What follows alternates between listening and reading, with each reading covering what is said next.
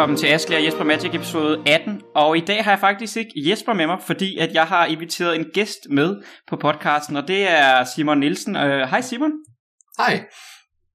Velkommen til. Jo tak. Det er, det er hyggeligt at have dig med. Hvordan har du det? Uh, jeg har det udmærket. Uh, der, uh, jeg tager faktisk lidt en pause for Magic lige for tiden, du fokuserer lidt mere på eksamener. Uh, så, uh, så ja, det er sådan det ser ud her. Jamen det uh... Det, jeg, vi er jo super glade for, at du har lyst til at være med på podcasten. Jeg skulle også hilse fra, fra Jesper, og jeg har inviteret Simon med, øh, for at vi kan, kan tale lidt om øh, sådan competitive play, og lidt om, om Simon som, øh, som Magic-spiller. Simon er jo en, der har spillet Magic i mange år, og har, har haft mange flotte resultater inden for Magic. Øh, og jeg tænkte, at, øh, at øh, jeg ville invitere Simon med på podcasten, for vi kan tale lidt om turneringsspil og tale lidt om Constructed. Øh, der er sikkert mange, der er interesseret i at høre, hvordan, øh, hvordan Simon øh, ser Magic. Men øh, i første omgang, måske, Simon, kan du bare lige sige lidt om dig selv og, øh, og dit forhold til Magic for folk, der måske øh, ikke kender dig? Øh, ja, det kan jeg godt. Øh, jeg hedder Simon Nielsen. Øh, jeg er øh, snart syvogtyve år øh, og øh, har spillet Magic siden to tusind og ti elleve stykker. Øhm, så jeg, jeg tror det omkring, jeg spiller ti, jeg tror det siden to tusind og elleve, så jeg spiller ti år nu. Øhm, og øh, det har været sådan en øh, ting, hvor jeg først opdagede spillet og var sådan lidt, nej, det, jeg, jeg var lidt nysgerrig, jeg ville gerne lige kende reglerne, det er ikke noget, jeg skal investere noget i, fordi jeg har andre ting at lave, så det, det gider jeg ikke. Øhm, men sådan fungerer Magic ikke, jeg blev bare øh, hooked øh, lynhurtigt, øh, og så pludselig bare, øh, det er alle de andre ting, der blev tilsidesat for, øh, øh, for Magic som eneste hobby. Øh, og så begyndte jeg bare at finde ud af, at der var noget, der hed F N M i butikker, man kunne komme og spille, og så tog jeg til Roskilde og spillede der. Jeg var oprindelig fra Slagelse. Øhm, og spillede, øh, spillede en masse sådan Magic med de gutter, og så fandt jeg ud af, at der var sådan større og større turneringer, og der var noget, der hed Grand Prix, hvor man nogle gange tog til Sverige, øh, for at spille de her store turneringer med over tusind spillere. Øh, og så ligesom øh, udviklede sig bare til, at jeg ville have mere og mere af den her sådan, øh, turneringsmagic. Øh, det er virkelig sådan en... Jeg synes, det er simpelthen så fantastisk at, øh, at spille det her. Altså for det første, så elsker jeg spillet i sig selv. Jeg synes helt klart, det er verdens bedste spil. Men så også at spille det på et niveau, hvor der er virkelig noget på spil. Altså den der sådan adrenalin-rush, man mærker, øh, når man sidder og spiller vigtige kampe. Det kan jeg simpelthen ikke få nok af. Øh, så så jeg, har, øh, jeg har spillet en del af de store turneringer og klaret mig øh, ret godt, øh, vil jeg sige. Jeg har faktisk øh, spillet det på professionel plan de sidste hvad, fem år, tror jeg. Øh. Så, så den del er gået meget godt. Det startede med, at i to tusind og fjorten var jeg en del af det danske landshold, da Danmark vandt V M i Magic. Øh, så til jer, der er nye, det er, jeg, for syv år siden, der var øh, Danmark verdensmester i Magic. Øh, og jeg var, jeg var en af dem, der var på holdet. Dengang var jeg ikke sådan særlig god. Jeg var klart den dårligste på holdet. Øh, men, øh, men, men jeg var der stadigvæk. Øh, og, og konserveret. Øh, og det kickstartede ligesom til, at jeg fik en invitation til Pro Touren, som er de her sådan, vigtige, øh, prestigefyldte events, man skal have invitationer til. Øhm, og så siden da, altså siden, det var så året efter den første Pro Tour, var jeg spillede, øhm, så siden, da, siden to tusind og femten har jeg ikke mistet en eneste Pro Tour, øhm, og været formået at kvalificere mig til dem øh, gang på gang, øh, ved at, øh, ved at sådan holde mine resultater nogenlunde oppe. Øh, så det har, været, øh, det har været en ret vild rejse. Jeg har været alle mulige steder med, øh, med spillet. Altså en del af det, jeg kan godt lide det her turneringsmæssige ting, men også Jeg kan også virkelig godt lide at rejse, så altså, hele den her livsstil, der har været omkring Magic, har bare passet mig virkelig godt. Øhm, og jeg har fået en masse nye venner fra øh, over, he- over hele kloden. Altså en af mine bedste venner er fra New Zealand, så det er noget af et long distance relationship, ja. Man sige. Øhm, og så øh, ud over det øh, resultater har jeg også altså, Mark spillet alle de her Grand Prix turneringer. Jeg tror måske, jeg har spillet sådan noget firs Grand Prix, hvis jeg skulle gætte. Øh, og jeg har otte top otter og, øh, og to sejre. Så jeg har nogle trofæer, der man måske kan se på webcamen lige bag ved mig. Øh, og ja, dem er jeg også virkelig stolt af. Øh, faktisk mere end, øh, end verdensmesterskabstitlen, fordi det var også noget, det var ligesom noget, hvor det, det var mig selv alene, der, der vandt dem, i stedet for et gruppespil. Øh, I to tusind og atten var jeg også øh, dansk landsholdskaptajn, for øh, den sidste gang, der var et hold verdensmesterskaber i Magic. Og det er også en titel, jeg er rigtig, rigtig stolt af. Det betyder, at jeg var den dansker, der klarede sig bedst i det år. Øhm, et meget, meget tæt race med Michael Bunde, vi havde med før, som i, jeg tror, jeg vandt på tiebreakers, vi havde samme mængde point øh, i løbet af sæsonen. Ja, jeg kan også selv huske, jeg kan bare huske, da du vandt Grand Prix Las Vegas med Hogak. Mm-hmm. Så det, det altså, det, jeg har jeg har jo spillet Magic i en fem seks års tid eller sådan noget, men jeg det er faktisk, jeg kan bare huske, det, det er sådan i mit, jeg kan bare huske, jeg sad og så det.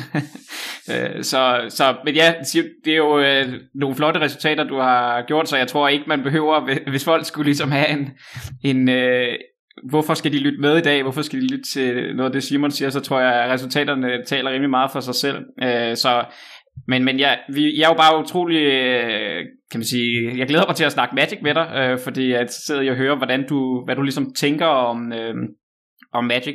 Men altså, det, igen, det er jo også imponerende, du har kvalificeret dig til, til Pro Touren hver gang siden to tusind og femten, siger du. Øh, altså, hvordan er, øh, hvordan er den proces, når du... Øh, Når, når du, fordi tidligere har du så automatisk været kvalificeret måske, men nu skal du vel sådan vinde en turnering eller på en eller anden måde. Ja, systemet har jo lidt ændret sig.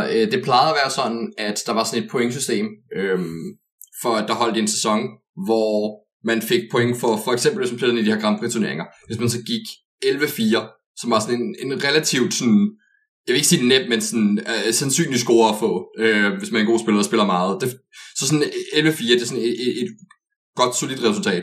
Uh, så vil man få to point for det. Uh, og så hvis man spiller en Pro Tour for eksempel, og så gør man ti seks en Pro Tour, så får man seks point af det. Og så alle de her sådan point kan man ligesom stykke sammen uh, i løbet af sæsonen til at opnå et level. Uh, så var det her forskellige ting med bronze, sølv, guld uh, og platinium. Og uh, hvis man var guldlevel, så er man skal have sådan femogtredive point i løbet af sæsonen. Så man er automatisk kvalificeret til alle fire Pro Tours, der er den næste sæson. Så det var ligesom det her system, jeg, jeg så rigtig meget fordel af, fordi jeg rejste alle de her turneringer, så det var ret nemt for mig at ligesom skaffe point hister her, og ligesom stykke noget sammen. Og meget tiden var det uden at have nogen sådan særligt bemærkelsesværdige resultater. For eksempel min sejr i Las Vegas og min sejr i Birmingham kom først efter, at jeg rent faktisk var blevet guld. Men... en enkelt sådan top otte til Grand Prix her, og så en udmærket, men ikke fantastisk øh, score til en Pro Tour, var ligesom nok til at stykke det sammen. Øh, så øh, i starten var det også sådan meget, at jeg skulle, altså, da jeg skulle spille turneringer til at kvalificere mig til hver af dem. Øh, så det, det gik jo meget godt med, at sådan min, jeg tror det var min anden Pro Tour, der gik jeg, øh, der gik jeg godt nok til, at øh, der gik jeg elleve fem, som var godt nok til at kvalificere mig til den næste Pro Tour. Og så derfra, så har man ligesom en god start på det, men så spiller man to Pro Tour i træk, det er en god start til at få point samlet og så videre. Og så stille og roligt, så får man sådan en sølvinvite, øh, når man er på sølvniveauet, hvor man får en invitation til en Pro Tour i løbet af sæsonen. Så kan man ligesom bruge den til den næste, og så begynder man at ligesom kæde de her sammen. Og så tog man måske Grand Prix, det giver også endnu en Pro Tour invitation. Og så hvis man sådan, altså jeg har været ret heldig med, hvordan det har ligget med mine øh, invitationer. Jeg kender masser af folk, der også er rigtig dygtige, altså bare her i Danmark, som har spillet masser og masser af kvalifikationsturneringer, men sjældent rent faktisk når at få kvalifikationerne, og når de får dem, så er det sådan lidt sporadisk, sådan hver andet år. Øh, spiller en Pro Tour. Så det var ret heldigt for mig, at det som har flasket sig med, det ligget i nogenlunde samme tidsperiode, sådan så jeg kunne bruge de her point samlet øh, til at fortsætte med at spille. Men øh, nu har tingene ændret sig lidt øh, i den her verden, hvor for, for det første er der jo slet ikke Grand Prix længere på grund af online Magic. Det har jo været en stor del af ændringen til det. Øh, men faktisk lige inden corona ramte, øh, valgte de også at afskaffe øh, det her pro-point-system øh, og erstatte det med, med noget procentsystem, som nærmest aldrig noget at komme op og køre på grund af coronaen. Øh, Så i de her tider, hvor der så ikke er de her øh, Grand Prix og ikke er de her point, man kan hente, øh, hvis man spiller på, det hedder så ikke Pro Tours længere, nu hedder det Set Championships, så for eksempel har der lige været øh, Kaldheim Championship øh, og Strixhaven Championship er om en måneds tid. Og hvis man spiller med i dem, så skal man vinde sig en kvalifikation til dem, ved for eksempel at spille kvalifikationsturneringer. Det kan være, der er tre hundrede spillere med. Øh, vinderen, eller nogle gange første og anden pladsen, kommer med til, altså vinder en invite til, til Strixhaven Championship. Så det er sådan ret smalt. Er du kvalificeret til Strixhaven Championship? Det er faktisk ikke lige øhm, det ser lidt ud til, at det kommer til at være den første Pro Tour, jeg misser øh, efter alle de her år. Øh, så det har det sådan lidt skidt over, men på den anden side er det også i forvejen ret heldigt, at de sidste sådan fire Pro Tours, jeg har spillet, har været i det her system, hvor jeg skulle kvalificere mig til dem, og jeg har, og det igen, altså har været, har landet godt nok op med, at jeg kunne få en invitation til hver af dem. Øh, Altså jeg synes, jeg har spillet noget ret udmærket Magic selv her i den her coronatid. Øh, men jeg kan jo ikke sige, at jeg ikke også har været heldig. Altså det har flasket sig for mig. Øh, så her til Strixhaven Championship har det været øh, øh, sådan lidt, der har det ligget lidt med på den uheldige side, hvor øh, den sidste kamp, hvad, har det været for en måned siden eller sådan noget, hvor der var Kaldheim Championship. Der øh, i den sidste kamp, jeg spiller, der er jeg, øh, har været ti fem af min score på det tidspunkt. Øhm, og man skal gå elleve fem, så får man en invitation til næste Pro Tour. Eller næste Strixhaven Championship. øh, Så jeg spillede den her sidste kamp, hvor hvis jeg vinder den, så får jeg en invitation. Hvis jeg ikke gør, så gør jeg ikke. Og det, der er sikkert sådan noget fem tusind kroner mere, man vinder, hvis jeg vinder den. øh, Så sådan en rimelig uh, high pressure kamp. Og det, den ender så med at tabe, som faktisk er den eneste kamp, jeg taber i historic i den turnering. øh, Så øh, det var sådan lidt, åh, oh, okay, ærgerligt. Det er altid skidt at slutte en turnering med at tabe den sidste kamp. Dagen efter er sådan et, oh, okay, well, jeg kan ikke rigtig lave noget i dag, men mm, der er en, en standard kvalifikationsturnering på Magic Online. Jeg prøver lige at spille den. Okay, der er ikke så mange spillere med, der er sådan noget et hundrede og fyrre spillere med, det, det kan jeg godt klare. Øh, jeg kan ikke spille det samme standard, jeg spillede til, øh, til Kaldheim Championship. Der spillede jeg Nine Tokens, som ikke var bygget særlig godt, og jeg gik to fem med det, og resten af de, dem på mit hold, der spillede, det gik dårligt med det. Så det var bare sådan, det skal jeg ikke spille. Men jeg har ikke prøvet at spille nogle af de gode standarddæk særlig meget, så jeg tog bare et dæk op, øh, Temur Adventure, som jeg ikke har prøvet før. Øhm, og endte med at øh, gå seks nul, øh, hvilket putte mig til otte. Jeg vandt min kvartfinale, vandt min semifinale, og så taber jeg finalen, hvor at det kun er vinderen, der får invitationen. Så havde de sådan to dage træk, hvor jeg var én sejr fra at øh, få invitationen. Og det er jo sådan nogle ting, hvor at jeg kan så tilbage på min karriere og se, det er faktisk ikke særlig tit, at det er sket for mig, at jeg tabte finalen i de her kvalifikationsturneringer, fordi jeg næsten altid vundet den der sidste runde, jeg skal. Og det er jo et eller andet sted sådan virkelig heldigt, at det så flasker sig for mig. Så nu får jeg lidt sådan den anden side af mønten og se, hvordan det er for nogle af mine venner, der ligesom har prøvet det med at nå tæt på invitationen uden at få den. Øh, og ja, det, det går ret ondt. Øh, men heldigvis, ja, når man, en del af at lære at vinde, det er, at man skal lære at tabe. Så. Ja, men, men det, altså, det er jo for andre også, altså det er jo imponerende resultater, men mm-hmm. ja, det er jo sådan den hårde virkelighed, når man har det her system med M P L og Rivals, og så har, som er mere faste, og så har man øh, måske, ja, det kan jeg ikke engang huske, om, øh, om folk, der er i Hall of Fame, får automatisk invites mere, men sådan var det i hvert fald en gang. Men alle andre skal ligesom som kæmpe for det, og også sådan nogen som dig, som ellers måske mange år har vist, at de, de kan det godt, så det har jeg jo også hørt en del kritik af, eller det er der i hvert fald mange, der snakker om. Men hvad, øh, hvis du så skal ligesom prøve at sige, øh, altså den, den testing, eller den, den, kan man sige, forberedelse, du så har op til en, sådan en, ja, for eksempel den, den seneste Pro Tour, eller Strixhaven Qualifier, altså hvordan, øh, hvordan, øh, hvordan foregår det, at du også på et øh, hold, er du ikke det? Øh, jo, øh, så tit er det jo sådan, at når man har det her professionelle Magic-miljø, at så plejer folk at gruppere sig sammen i øh, hold, fordi det er meget, meget nemmere at holde styr på al den information, der er om sådan, hvilke kort er gode, hvordan spiller de diverse matchups ud, osv. Øh, hvis man simpelthen har et hold af spillere, der spiller sammen. Det ser vi også fra andre e-sports, øh, at det er bare den typiske ting. Selvom det er en en mod en øh, disciplin, så er det stadig rart at have et hold øh, til at arbejde sammen. Så ja, det havde jeg. Øh, jeg har sådan en Discord, jeg har været med i lidt over et år nu, øh, sammen med nogle af Øh, nogle af sådan de andre gode Magic Online spillere øh, og Arena spillere, som ligesom har været sådan de gode challengers, altså dem der ikke er med i M P L eller Rivals, øh, og har vi prøvet ligesom at arbejde sammen og, og prøve at finde ud af, hvad gør vi godt. Og så har vi allieret os med nogle af dem, der også har været i M P L og Rivals, Austin Bercevich, Elon Loveman øh, og Arne Huschenbeth actually, som vandt den sidste Kaldheim Championship. øh, han, var også, han var også med på holdet. øh.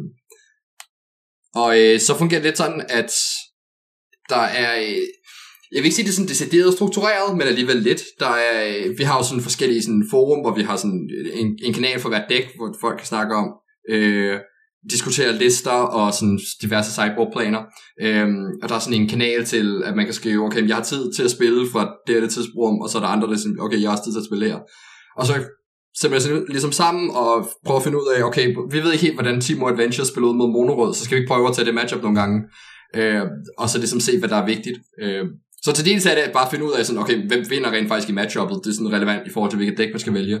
Og en anden del er det at finde ud af, sådan, hvilke kort er gode, og hvilke kort er dårlige, og skifter det postboard, og hvordan skal man sideboard. Der er sådan alle mulige spørgsmål, man skal besvare. Øh, på det. Og udover det er der selvfølgelig også hele det her med, når man, hvad hvis vi gerne vil bygge et nyt dæk, altså så skal vi også køre det igennem hele møllen og spille det mod de gode dæks. Og prøve at lægge mærke til, sådan, øh, ikke bare om det vinder, men også sådan, om det føles, om dækket føles godt. Fordi meget tiden, når man ikke har spillet nok, så rent faktisk at få sådan en øh, nok data til at vise, om, om ting er gode eller ej. Fordi Magic er jo sådan rimelig variansbaseret, så man kan godt altså have en session, hvor man spiller ti spil, og man går øh, otte to med et dæk, der er rigtig dårligt. Men man var bare heldig. Så det er rimelig vigtigt, at man også er sådan opmærksom på, sådan, okay, hvordan, hvornår er det egentlig, at øh, hvornår egentlig man, man vinder bare, fordi man er heldig, eller modstanderen er uheldig, eller er det, eller er der sådan ting, der sådan føles akavet ved dækket, eller ting, der føles godt, og så ligesom prøve at lægge mærke til sådan no- nogle af de strukturer. Og hvad er det så, din rolle er i... Altså har alle ligesom den samme rolle på, på det hold der, eller... Det er ikke sådan, at det, der er decideret øh, uddelt roller. Øh, igen, så organiseret er det ikke. Men alligevel er det ty- typisk, der bliver skabt nogle sådan... Der bliver sådan rent dynamisk skabt nogle roller. For eksempel havde vi Raphael Levy, Hall of Famer, med på øh, gruppen. Og han er sådan en type, der rigtig godt kan lide at brewe og, øh, og ud, hvad, undersøge forskellige typer decks. Så det brugte han en del tid på, øh, sammen med, med nogle af de andre, der også var interesseret i det, øh, til at arbejde på forskellige decks, både standard og historic. Og, øh, og så er der typer som øh, for eksempel Austin Bercevich, en af de andre gode navne, som nærmest fra starten af vidste, at han bare skulle spille Rogues i standard. Så det han ligesom bliver, det, han bliver vores rogue guide, som øh, bare arbejder en masse på rogue-dækket, og øh, at hvis nogen af os der skal være sådan, okay, jeg vil gerne spille min match om mod Rogues, så vil vi fat i Austin og spiller mod ham, så er vi sikre på, at vi får øh, rigtig høj kvalitets modstander, som er sådan meget anderledes, som hvis man bare spiller på øh, Arena Latter og møder en Rogue-spiller. Det er noget helt andet, hvis man spiller mod en spiller, som, hvor man godt ved, at de ved, hvad de laver, det som man forventer modstanderne er. Øh, så det bliver der også lidt... Øh, Og så er der også andre folk, som er lidt mere sådan fleksible, øh, og folk, der er mere til at tune. Og jeg tog for eksempel øh, den vante på, at jeg ville undersøge nogle af de mere fringe standard decks, øh, så jeg spillede en del med, øh, med for eksempel Nine ja, Tokens, som jeg endte med at spille Cycling, øh, og så videre. Så prøvede at undersøge de her øh, decks, som ikke var blandt sådan, de top fire decks i formatet, øh, og se, hvad de kunne. Og, øh, og det endte så også med, at jeg, jeg fik overbevist en håndfuld spillere forholdet til at spille den Nine Tokens, jeg kom frem til. Øh, Hvilket altid er sådan lidt en daunting ting, fordi at hvis man tager fejl, så er det ikke bare en selv, der taber, så er der så andre, der taber på grund af det. Og det var desværre det, der skete her. Øh, jeg, jeg havde, jeg havde øh, misevalueret øh, dækkets matchup mod, øh, mod Sultai Ultimatum. Og det skete ja. jo så hverken værre eller bedre, end at de fire første standardrunder med fire Ultimatum decks trækker og taber alle fire. Øh, så min turnering var øh, startet rimelig dårligt, øh, kan man roligt sige. Ja, men øh, det er jo... Men, men der er jo, altså det, det, jeg kunne også se, at, hvad det hedder, det var så i historic-delen, ikke, hvor Brent Voss, er det det, han hedder, havde brygget mm-hmm. et nyt Sultai Ultimatum Deck. Så, øh, men det, det er spændende, altså der alligevel sådan, at op til turneringer, der, der foregår alligevel nogen, der sådan, så går nogle af de bedste Magic-koder sammen og prøver at, at bygge nogle, øh, bygge nogle decks, øh, for at prøve at øh, tune dem. Ja, præcis. Vi havde også, men hvad tænker en ting, du? Okay. Nej, undskyld, bare snak, Simon. Nej, det er fint. Ja, men en ting der også var, at hvis man er lidt inde i historik, og måske spiller mod det her sort-hvide Aura-dæk, øh, som er blevet meget populært på det seneste. Øhm, og det var det, du spillede, ikke? Undskyld. Ja, det var det, jeg det spillede. Det, du... det, der faktisk var med vores gruppe, det var, at vi var rigtig tidligt på den. Altså sådan tre uger før turneringen, hvor Aura var lidt på set som en joke, fordi folk tænkte, om det taber til Sacrifice-dæksene. Det her dæk virker bare dårligt. Der er kun otte creatures i dækket. Øh, så, altså, hvordan kan man overhovedet vinde med det, hvis I bare har mod en remove-spil? Øh, men fandt ret hurtigt ud af, at dækket faktisk er sådan nogenlunde halvtreds halvtreds mod Sacrifice-dæksene. Hvilket lige pludselig gør dem, så må dækket være fantastisk, for det var ret godt mod mange af de andre dæks i formatet. Øh, så ret tidligt havde de, de fleste på holdet sat sig på, at de skulle spille Aura, så vi brugte rigtig meget tid på at teste og tune dækket og rykke kort mellem main deck og sideboard. Så det var sådan en ret interessant proces at følge med fra sidelinjen. Jeg var så ikke en af dem, der arbejdede så meget på historik. Igen, det er fordi vi fik roller, men det bliver sådan lidt organisk med, okay, nu er der fem personer, der sidder og spiller Aura lige nu, så vi skal ikke have flere, der gør det. Så må jeg bare lære dækket senere. Og så lå jeg ligesom dem lave Aura-dækket, og så endte med sådan, bare samle det op, kopiere den liste, de havde givet mig, og så teste, op, teste ugen op til turneringen, fordi vi skulle indsende dækliste om mandagen før turneringen, der startede fredag, så man havde lige nogle ekstra dage til at sådan prøve at øve sig med sit dæk. Plus jeg havde erfaring med Aura i forvejen, så der gik det rigtig godt. Der gik syv et med Aura i turneringen, øhm, og var rigtig glad for det dæk. Og det var også ja, det, der endte altså, med at vinde jo, øh, Arne Huschenbeth. Ja, Arne Huschenbeth vandt vand med dækket, ikke? Så mm-hmm. det virkede også til det dæk til at være, det var ligesom det dæk, der skulle, øh, skulle slås. Men altså igen, hvad, hvad, hvad så, går man så meget ned i, altså går man sådan specifikt ned i at lave sideboardplaner for, for, for de forskellige matchups til de decks, man, man laver, øh, eller øh, hvordan ja, foregår det? Præcis, sådan op til øh, at vi skulle indsende decklister øh, den weekend der, der var der sådan nogle rimelig vigtige teammøder. Øh, så var de folk, der spillede samme dæk, simpelthen rottede sig sammen, og så var måske altså ti mennesker i et Discord-opkald, øh, som... Så sidder jeg og snakker om, okay, hvad med i både gruppe, hvordan skal vi sideboard her, hvad har du gjort, og så bliver det sådan lidt diskuteret, når jeg plejer at gøre det her, når jeg plejer at gøre noget andet, mm, okay, måske har du egentlig ret, og så justerer man det, som har man sådan et, et, et, et spreadsheet eller sådan et Excel-ark, øh, hvor vi har skrevet sådan alle tallene ned med sådan, hvad kommer ud og ind i de her matchups, og finder ud af, okay, hmm, det her kort tager vi ind i næsten alle matchups, måske er det faktisk bedre at putte det i main-dækket, øh, i forhold til hvordan metaet ser ud og sådan nogle ting. Øh, så der bliver lavet, altså man, når det er sådan en vigtig turnering, plejer man at sige, at du går ind med en virkelig klar idé om, hvad en sideboardplan er. Hvorimod, øh, hvis, altså for eksempel den standard kvalifikationsturnering, jeg spillede dagen efter, øh, hvor jeg ikke havde spillet mit dæk før, altså man kan også godt gå ind i en turnering uden rigtig at vide, hvad man laver sideboarding-wise, så det var præcis sådan, det var for mig, for jeg havde ikke, jeg havde, ikke, jeg havde nogle, nogle få feature matches, jeg lige havde set fra coverage med, hvordan folk sideboardede med det der Timur-dæk, øh, og så kunne jeg kopiere, hvad de gjorde i nogle få matchups. Men ellers så var det bare meget sådan gætværk at prøve sig frem, og det kan også godt gå, det er helt klart, altså man bliver, man får en bedre winrate af at have mere styr på, hvad man laver, men, øh, øh, men det er ikke sådan til hver turnering, at man skal have helt hundrede procent styr på, altså hele til dæk. Øh, der er sådan en, ja, alt for meget tid, man vil putte ind i det, øh, kan man få nogle ekstra win percentages. Ja, øhm, men altså, er det, har du sådan en præference nu, det sprang vi måske lidt over, men altså, er der et format, øh, måske Constructed, du har en præference for? Nu har vi ikke snakket så meget om, øh, om Limited heller, men altså, hvis vi siger Constructed, Limited og inden for Constructed, er der, har du sådan en præference for? Altså, jeg plejer mest at sige, at det, jeg spiller, det er det, der er turneringer i. Øhm, okay. Men det betyder selvfølgelig ikke, at der ikke er nogen formater, jeg bedre kan lide end andre. Øhm, og altså, jeg kan bedre lige Constructed end Limited, øh, og jeg tror, at jeg sådan bedst kan lide standard øh, generelt, men det er sådan lidt en flydende ting, fordi jeg nyder også at spille på sådan en Pioneer en gang imellem på Magic Online eller Modern og så videre. Øh, jeg er ikke så meget til de helt gamle formater, sådan Legacy og Vintage, mest fordi jeg aldrig sådan har gået rigtig ind i dem, øh, og jeg har lidt en idé om, at øh, Brainstorm er alt for kompliceret for mig at spille, så det, det gider jeg ikke over. øh, jeg kan godt lide, øh, jeg er sådan en type spiller, der godt kan lide at spille simple decks, øh, og virkelig sådan, jeg synes, jeg malker min Øh, fordel over modstanderen meget mere, hvis at mit dæk er simpelt, så jeg kan sørge for at lave så mange beslutninger rigtigt som overhovedet muligt. Fordi selv et dæk som for eksempel et monorødt burn dæk, øh, som ikke er noget jeg har spillet så meget, men bare for eksempel, som man måske tænkte om, okay, du skal bare skyde altså tre skade til modstanderen så mange gange som muligt, der er ikke så mange beslutninger, øh, det må være dem der spiller. Hvorfor vil en god spiller spille sine kræfter på at spille sådan et dæk? Men selv i sådan et dæk er der stadig virkelig mange beslutninger, sådan nogle små ting der kan optimeres. Øh, nogle gange skal du bruge din burnspil modstanderens dyr, nogle gange er den rækkefølge du spiller dem i rigtig vigtig, øh, og nogle gange er det ikke rigtig vigtigt, men du ved ikke hvornår at det er vigtigt og hvornår det ikke er, så du er altid nødt til at tænke over, kunne det være vigtigt her eller ej.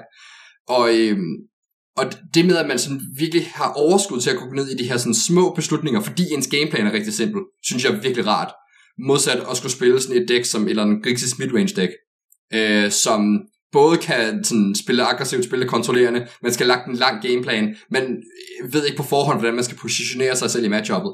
Sådan noget har jeg meget sværere ved. Generelt er jeg sådan væsentligt dårligere til dangespil. Øh, det er sådan et, jeg har også arbejdet sammen med Bunde nogle gange, øh, som jeg har på podcasten før, og han nævnte, da han var på, at øh, han virkelig foretrækker, når spillet trækker langt ud, fordi så havde han en idé om, at han ville vinde. Ja.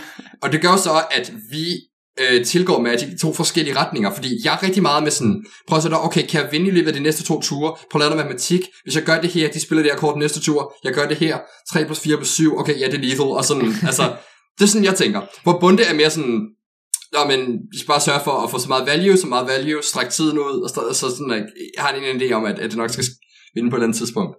Øh, Så vi har på et tidspunkt arbejdet sammen og spillet samme dæk, hvor vi bare sådan kommer frem til, at vi sideboarder på to vidt forskellige måder med dækket, og det er bare korrekt, fordi vi har to forskellige måder at spille på.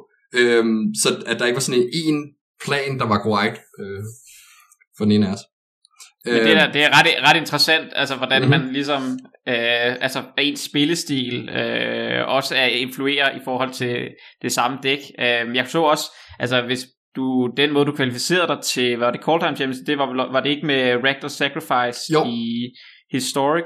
Det var det præcis. Øh, og det er jo umiddelbart et dæk, hvor jeg, jeg tænker, altså, øh, man kan sige, det er jo sådan nemt at gå til, men alligevel, jeg synes, at der er rigtig mange triggers, øh, altså der er virkelig mange ting med Sacrifice og den enkelte damage, som jeg som holdt mig lidt fra at spille det mm-hmm. dæk, fordi at jeg, jeg synes, at der er mange mikrobeslutninger, men jeg kunne se, altså, jeg ved ikke om, om det er sådan, det, det, kunne for, det lyder lidt som noget, for eksempel, det var også det, du spillede, som, øh, som altså der var rigtig mange mikrobeslutninger, og mange ja, små præcis. Ting. Øh, jeg, kan, jeg kan virkelig godt lide mikrobeslutninger, de små sequencing ting og så videre. Det, det synes jeg, jeg er rigtig god til.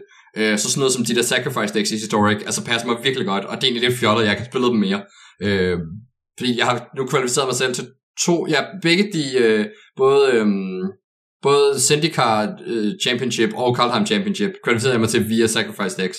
Øh, som, altså, ja, det, det her med, med sådan, at, at virkelig sådan sørge for at sequence sine triggers rigtigt, og sådan har overblik over, når man, hvis jeg gør det her et par gange, så kan jeg, så er det, hvad hedder det, så, så flyver de her tal bare rundt i mit hoved, men oh, okay, så to skade det, og to skade til dig, og så har du tre blockers, og så kan jeg komme ind med min fjerde attacker, og så, og så kan vi ligesom bare sætte op, når du er død næste tur. Og øh, ja, den type spil føler mig virkelig komfortabel med at spille. Også generelt sådan nogle spil, hvor, der er, hvor man ikke spiller så mange ture, men der er rigtig mange sådan små beslutninger inde i de ture, som kan være vildt vigtige. Øh, den type spil kan også virkelig godt lide at spille. Øh, så jeg er meget mere til sådan, øh, til sådan hurtigt decks. Der var også for eksempel til, altså, det, det koster mig så også til gengæld lidt i Kaldheim Championship, hvor at det dæk, jeg helt sikkert burde have spillet, var, skulle være Rogues, som vi havde på holdet, som også var det, Arne Huschenbeth endte med at spille og vinde med. Øh, det klarede sig vildt godt, øh, Rogues-spillerne på vores hold. Men det dæk, jeg sådan, havde haft sådan lidt, ikke rigtig havde haft lyst til at røre, fordi at det er den type dæk, hvor de store strategiske beslutninger er virkelig vigtige, for du skal finde ud af, er du kontroldækket eller agrodækket? Er planen at, at vinde med skade eller vinde med møl? Øhm, og det er sådan nogle beslutninger, som du skal tage relativt tidligt, før at det bliver sådan åbenlyst, hvad der egentlig var rigtigt. Så man skal lige være god til at se det store billede. Og den slags spil øh, er jeg ikke så god til, så jeg har sådan helt naturligt sådan prøvet at drive væk fra øh, rogue-dækket, og så endte med at spille det her Nine Tokens dæk, som er sådan noget, altså man har en masse dyr, der koster en mander, øh, og prøver at spille mange spells i turen, øh, og som ligesom passer min playstil meget bedre, så der var øh, så det her, der arbejder lidt imod mig, fordi jeg endte med at bruge min tid meget på noget, der passer min playstil bedre, øh, men som til gengæld også var et dårligt dæk, og endte med at koste mig. Ja, men det er jo, altså, ja, det, men, altså, det er jo ret interessant, hvordan, øh, hvordan er ligesom et godt dæk kan være også afhængig af, eller hvordan man klarer sig også selvfølgelig af ens spillestil, eller hvordan, hvad, hvad man ligesom er god til. Så hvis igen, det er jo måske meget, altså det synes jeg er meget interessant, kan du ikke måske bare sige lidt mere om det? Altså hvis du selv skal fremhæve nogle af de ting, du sådan er, hvis du skal sige, det du er god til, når du sidder over for en anden spiller i Magic, altså hvad, hvad føler du sådan af dine, af dine, af dine styrker? Spidskompetencer. Ja. Ja. Øhm. øh, jeg vil altså, jeg vil helt sikkert sige, det her med, øhm, ja, jeg har nævnt det igen, det med, altså små spil øh, og små beslutninger med sequencing og så videre, så er der også noget med at sådan, være ret bevidst om, hvad modstanderen kunne have i hånden, og hvad de har tænkt sig at gøre næste tur. Jeg er efterhånden blevet ret god til sådan at aflæse.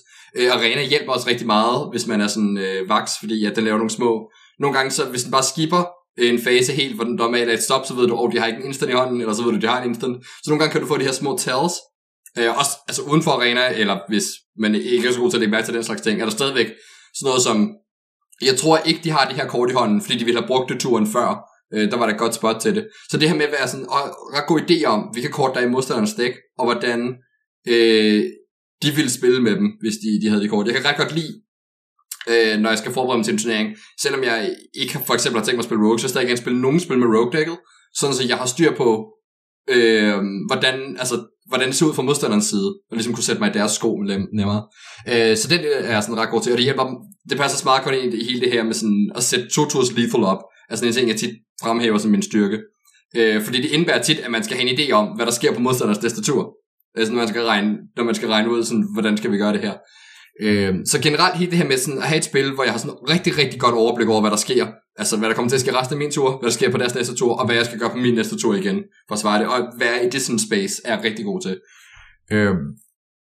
Og øh, ja, så tror jeg også at øh, en, en ting som er måske sådan lidt noget som folk ikke snakker så meget om, øh, er jeg tror også at jeg er rigtig godt sådan i øh, mit mental game, når vi kommer til øh, til de her vigtige turneringer og de her øh, vigtige kampe til sidste turneringerne.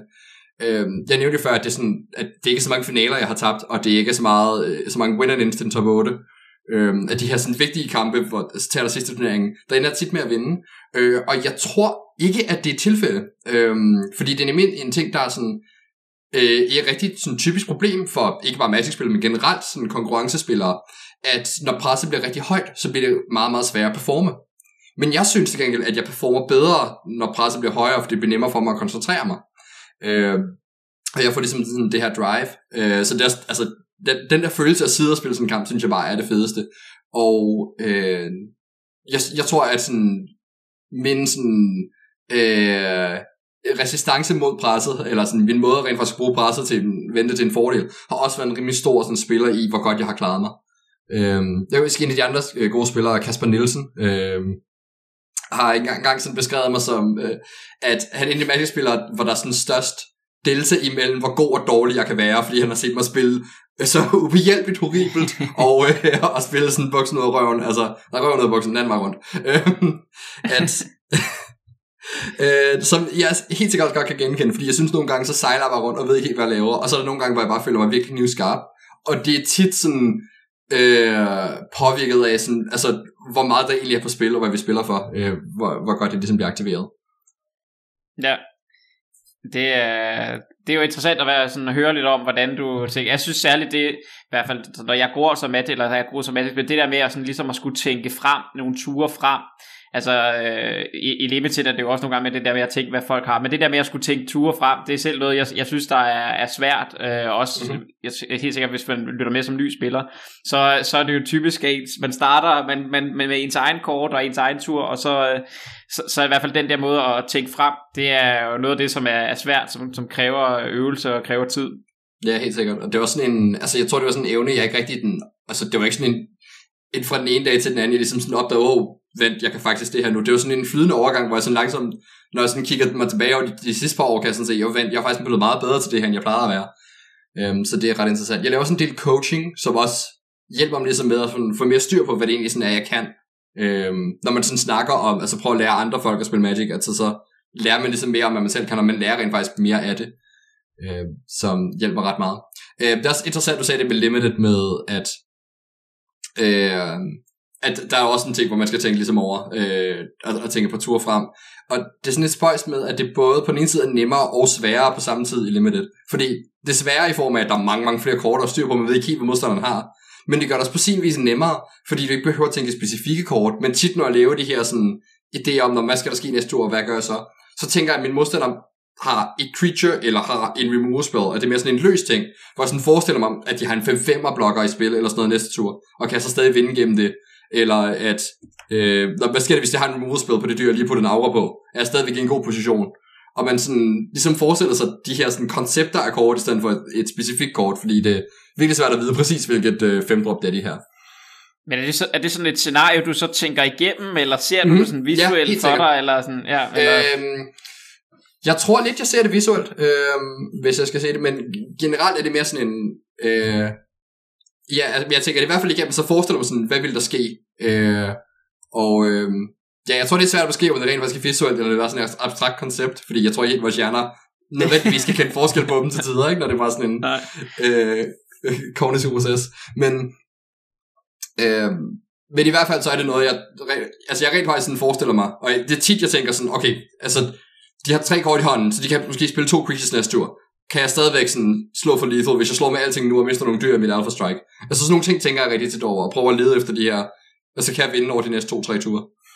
Og øh, når man tænker over det, så har man ligesom de her sådan, øh, jeg ved ikke om man kan kalde det sådan nogle, altså bare mursten, der man forestiller sig ligger i vejen, som bare repræsenterer creatures, øh, og man ved ikke præcis hvad der er for nogle creatures, men det er heller ikke nødvendigvis så vigtigt. Bare sådan ideen om, der kommer til at være nogle blockers, det kan så være en creature en removal spell i stedet for. De, de kommer til at interagere med det dine dyr, så det bliver ligesom nødt til at tænke over, når man, når man prøver at planlægge, sådan, hvor hurtigt kan jeg vinde det her spil.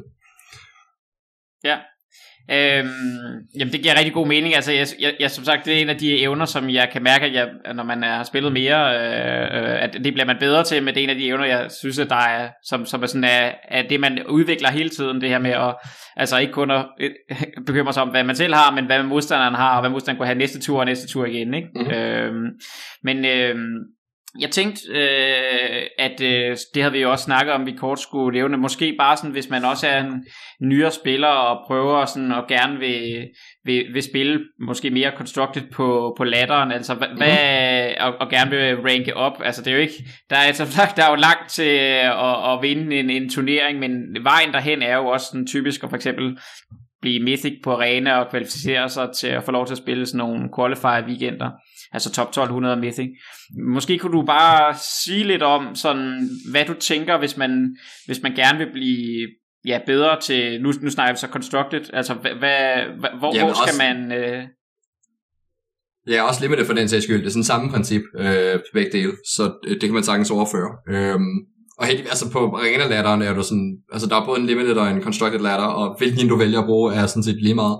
Øhm, et rigtig godt råd er generelt, at man sådan vælger at fokusere, øhm, altså det generelt bare på det ene og det andet format, men også sådan for eksempel, hvis man vælger constructed og fokuserer på et specifikt dæk og blive bedre og bedre til det dæk, øh, er som rent bedre vej frem end at skifte rundt, fordi at man mærker tit sådan en opstartsfase, når man skifter dæk, hvor man ikke helt kender det godt nok, man skal sådan genoptræne. Og at den tid kan man ligesom bruge på bare at blive endnu bedre til det, man spillede før. Øh, så det er sådan en, et, et ord, der er ret godt med at skulle øh, rank op. Hvis man gerne vil sådan, nu til Mythic for eksempel, er der også øh, en ret god idé, er sådan, at man skal passe på ikke at brænde ud, øh, og passe på med de her losses, fordi nogle gange kan det være sådan, hvis man for eksempel sidder fast i Diamond, og det er rigtig mange, der sådan oplever at gøre, at de sådan vinder lidt, og så taber de bare alle ranksene igen, og de føler, de bare sidder og spiller timer efter timer, uden rigtig at komme nogen vegne.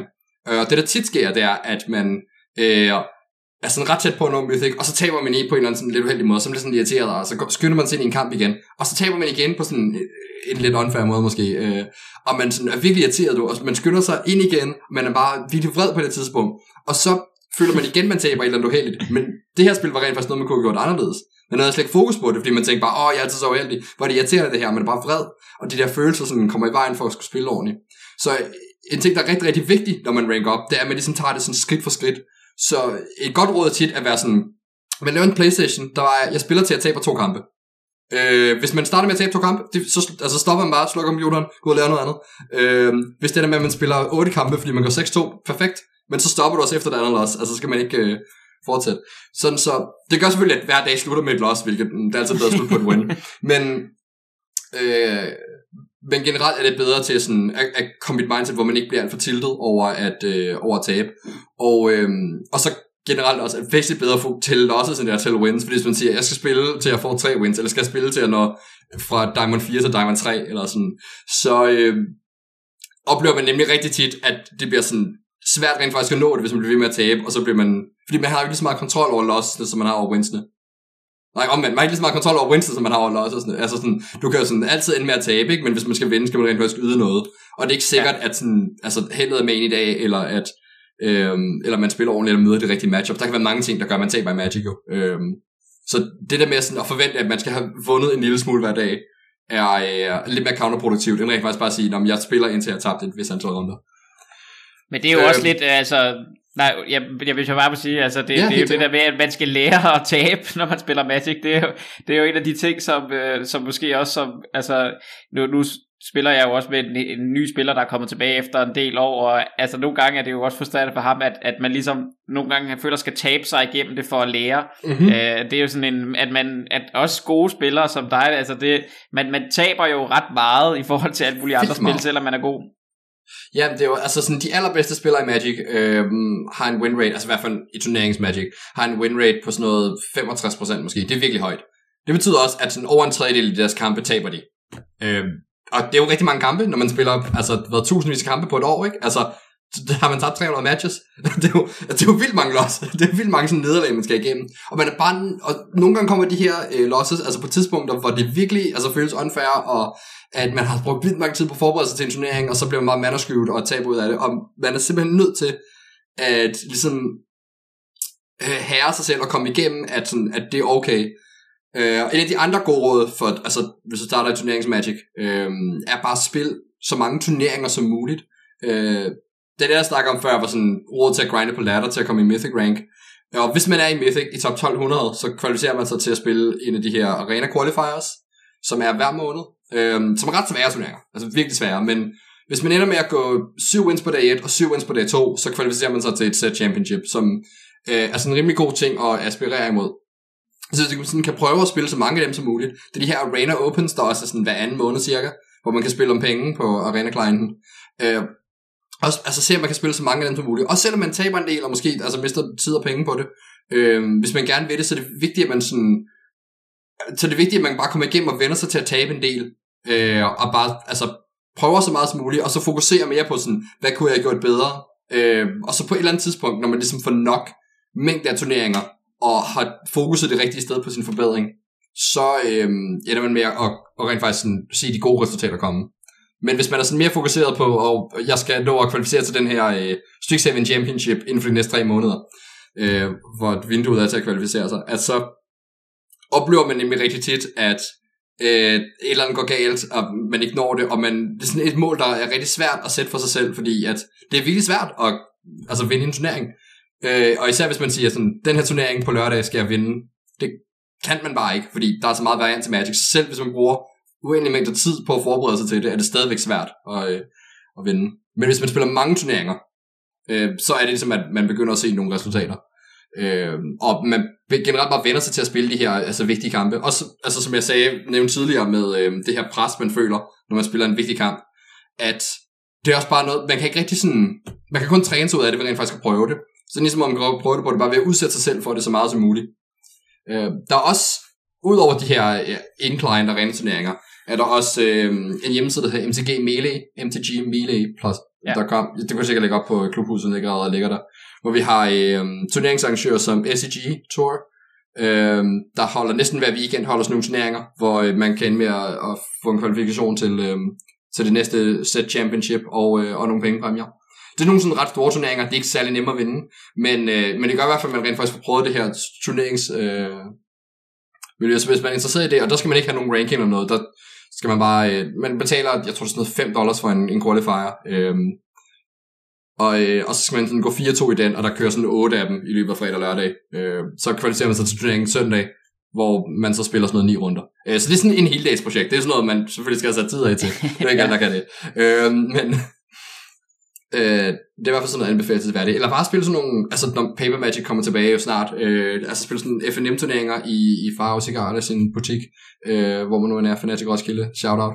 øh, Altså det er øh, også bare en god måde rent faktisk bare sådan, øh, sørge for at spille sådan en gang ugenligt øh, i nogle timer. Det hjælper også en del, så kan man ikke tage en hel søndag ud af kalenderen. øh, Men hvis man nu sidder, øh, Simon, og, og tænker, ja, at man godt kunne tænke sig, altså ja, og bare, altså, måske har klaret sig fint på latteren, altså, men, men, men hvad, altså, hvordan vælger man sit dæk? Altså, det, jeg tror, jeg tror der, er, der er nogen, der spiller Constructed, som enormt meget godt kan lide at bygge selv, og så er der nogen, som bare netdækker og spiller det. Altså, hvordan, hvordan skal man gribe sådan noget an? Altså, øh, hvis jeg, når jeg selv har prøvet at spille nogle af de her turneringer, så, så er jeg mere den type, der går ind og, og netdækker og dæk, og så prøver jeg at lære det så godt jeg kan, mm. og læse sideboard-guiden, og prøve at forstå det, og så få nogle reps ind, så jeg forstår, hvorfor jeg tager det ind og ud. Altså, det, det i hvert fald min, det har været min tilgang til det, øh, når, jeg, øh, når jeg spiller. Men hvad, hvad, hvordan tænker du? Øhm... Jamen det, øh, altså det er klart det, jeg anbefaler øh, for nyere spillere, især hvis man også har sådan en mere limited baggrund, øh, og man ikke bruger vildt meget tid på Constructed, øh, så synes jeg klart, det er en god idé bare at sørge for at tage det i de gode decks, og så ligesom lære at spille turneringsmagic med en af de gode decks. Øh. Så der har, der har været sådan lidt sådan netdækking, som man kalder det, har, har haft en lidt dårlig ry. Det her med om, så tager man al kreativiteten ud af spillet, hvis alle bare spiller det samme og så videre. Men det er sådan, Magic handler om flere ting end, end bare deckbuilding, øh, og det synes, jeg synes jeg helt sikkert, at det skal have lov til at have.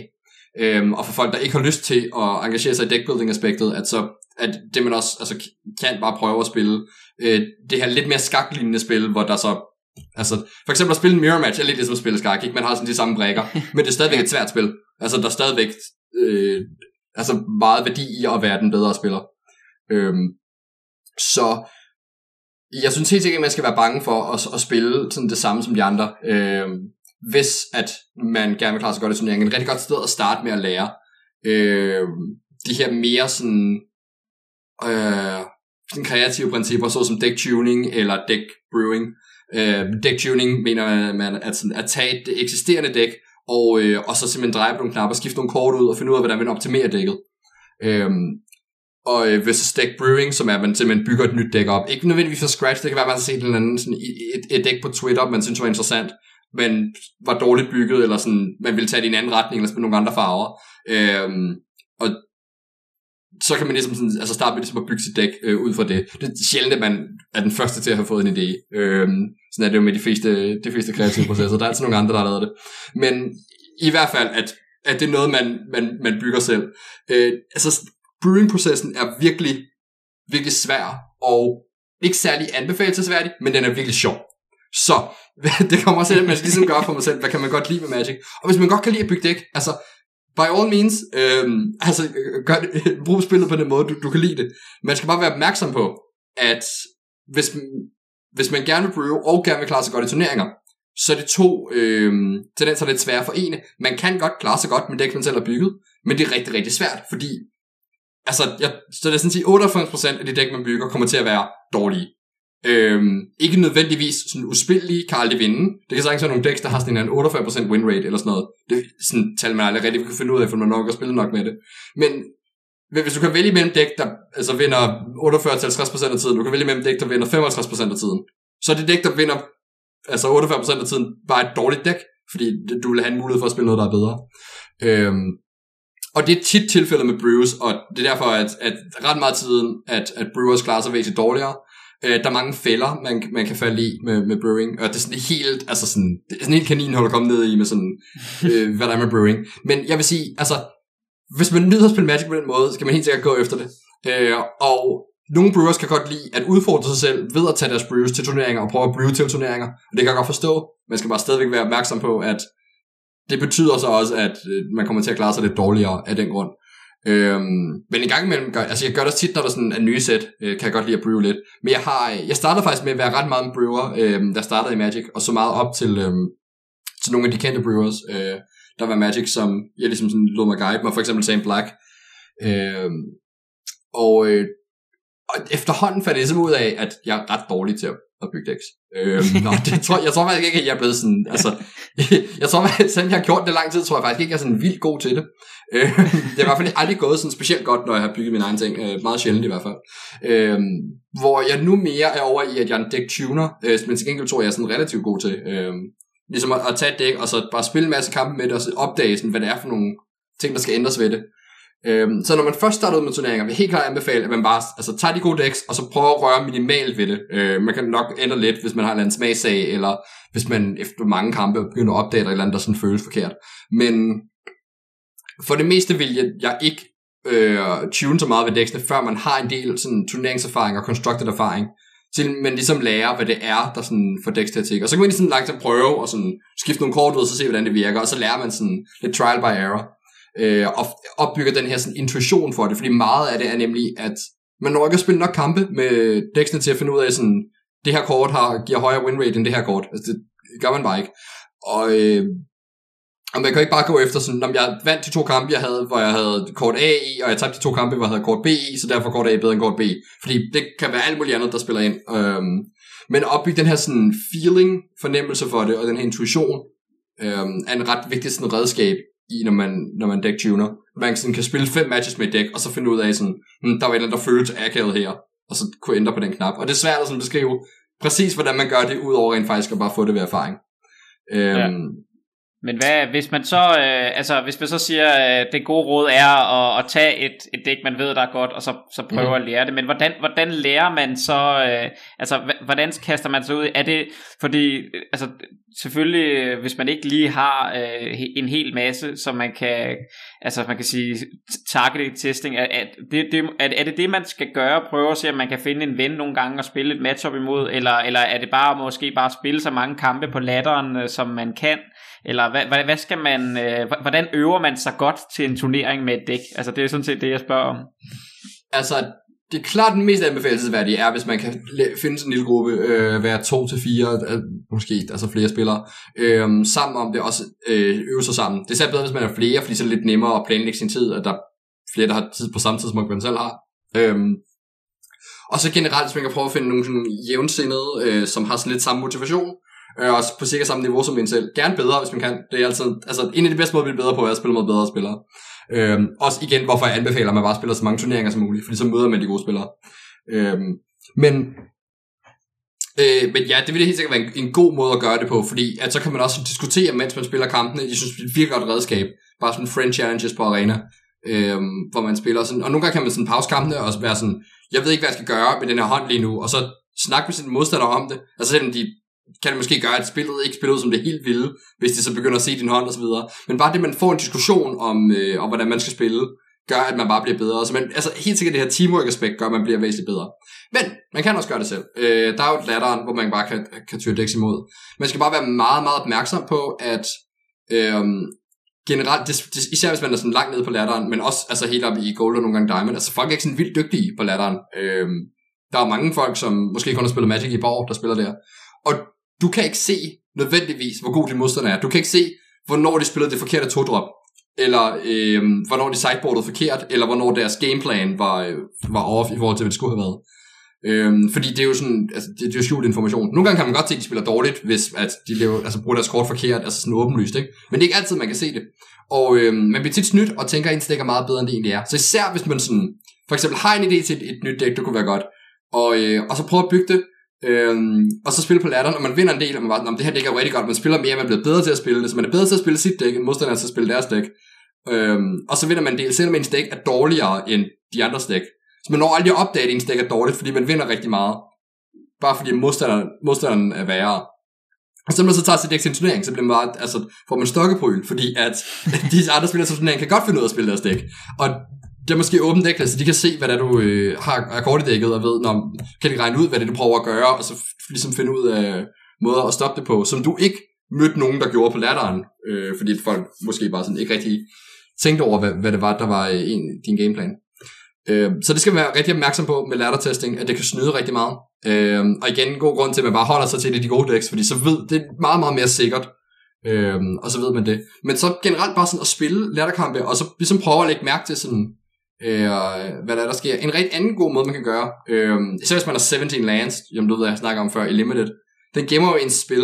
Så kan man gå tilbage og sådan se, tjekke ens spil ud, og det er sådan et af de bedste redskaber for at blive bedre. Det er at sådan, gå igennem sin spil igen og overveje, hvem skulle have gjort noget andet her. Og det, altså det er også noget, jeg ikke gør nok. Altså jeg bør jo nærmest se alle mine kampe igennem igen.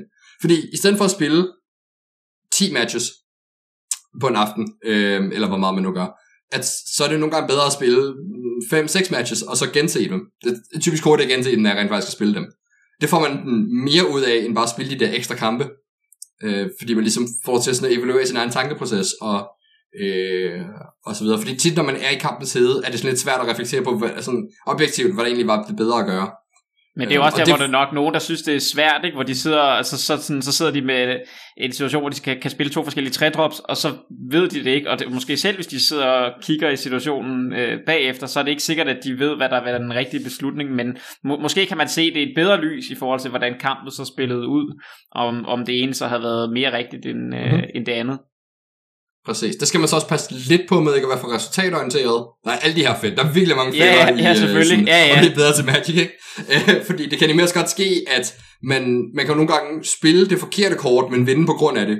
Fordi at modstanderne havde eller en kort, de ikke var særlig, der ikke var særlig sandsynligt, de havde, men det var så det kort, de havde, og, du, og det kort, du valgte at spille, legnede rigtig godt op mod lige præcis det, som de havde. Yeah. Men det meste af tiden ville det have været dårligere at, at, at spille det.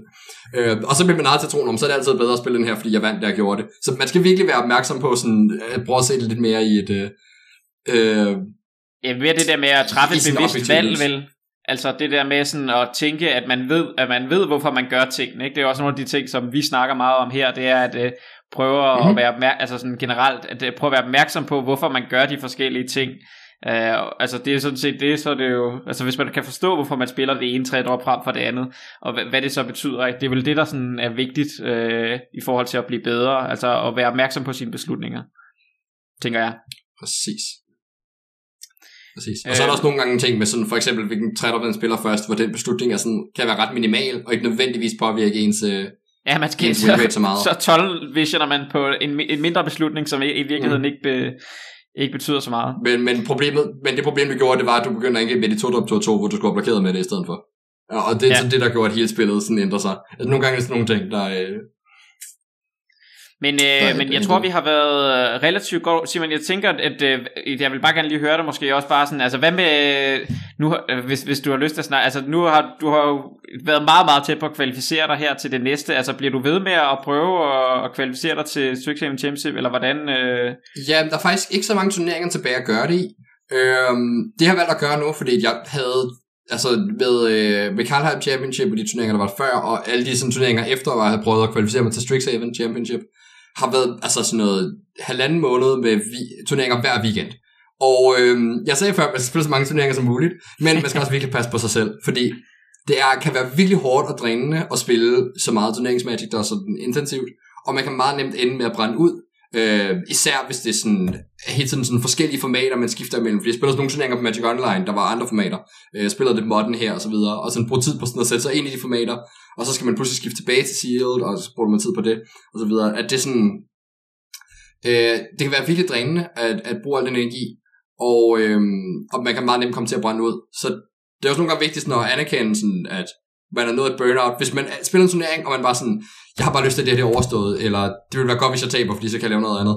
Øhm, så nogle tanker kan man nemt begynde at få, øh, og det havde jeg lidt sådan, jeg havde en virkelig vigtig sådan, turnering for nogle uger siden, med fireogtyve spillere, hvor, øh, hvor vinderen vandt sådan en invitation til en ret vigtig turnering med mange penge øh, på linjen, men der var kun fireogtyve spillere, sådan det var en rimelig højværdig turnering, og jeg havde bare sådan, altså der var en masse, jeg skulle bruge en masse tid i løbet af den uge, forberede mig, følte jeg, men jeg kunne rigtig få mig selv til at bruge al den tid på det, fordi Uh, jeg var bare træt af, af Magic. uh, Og jeg havde det mest lyst til bare at den her turnering skulle være overstået.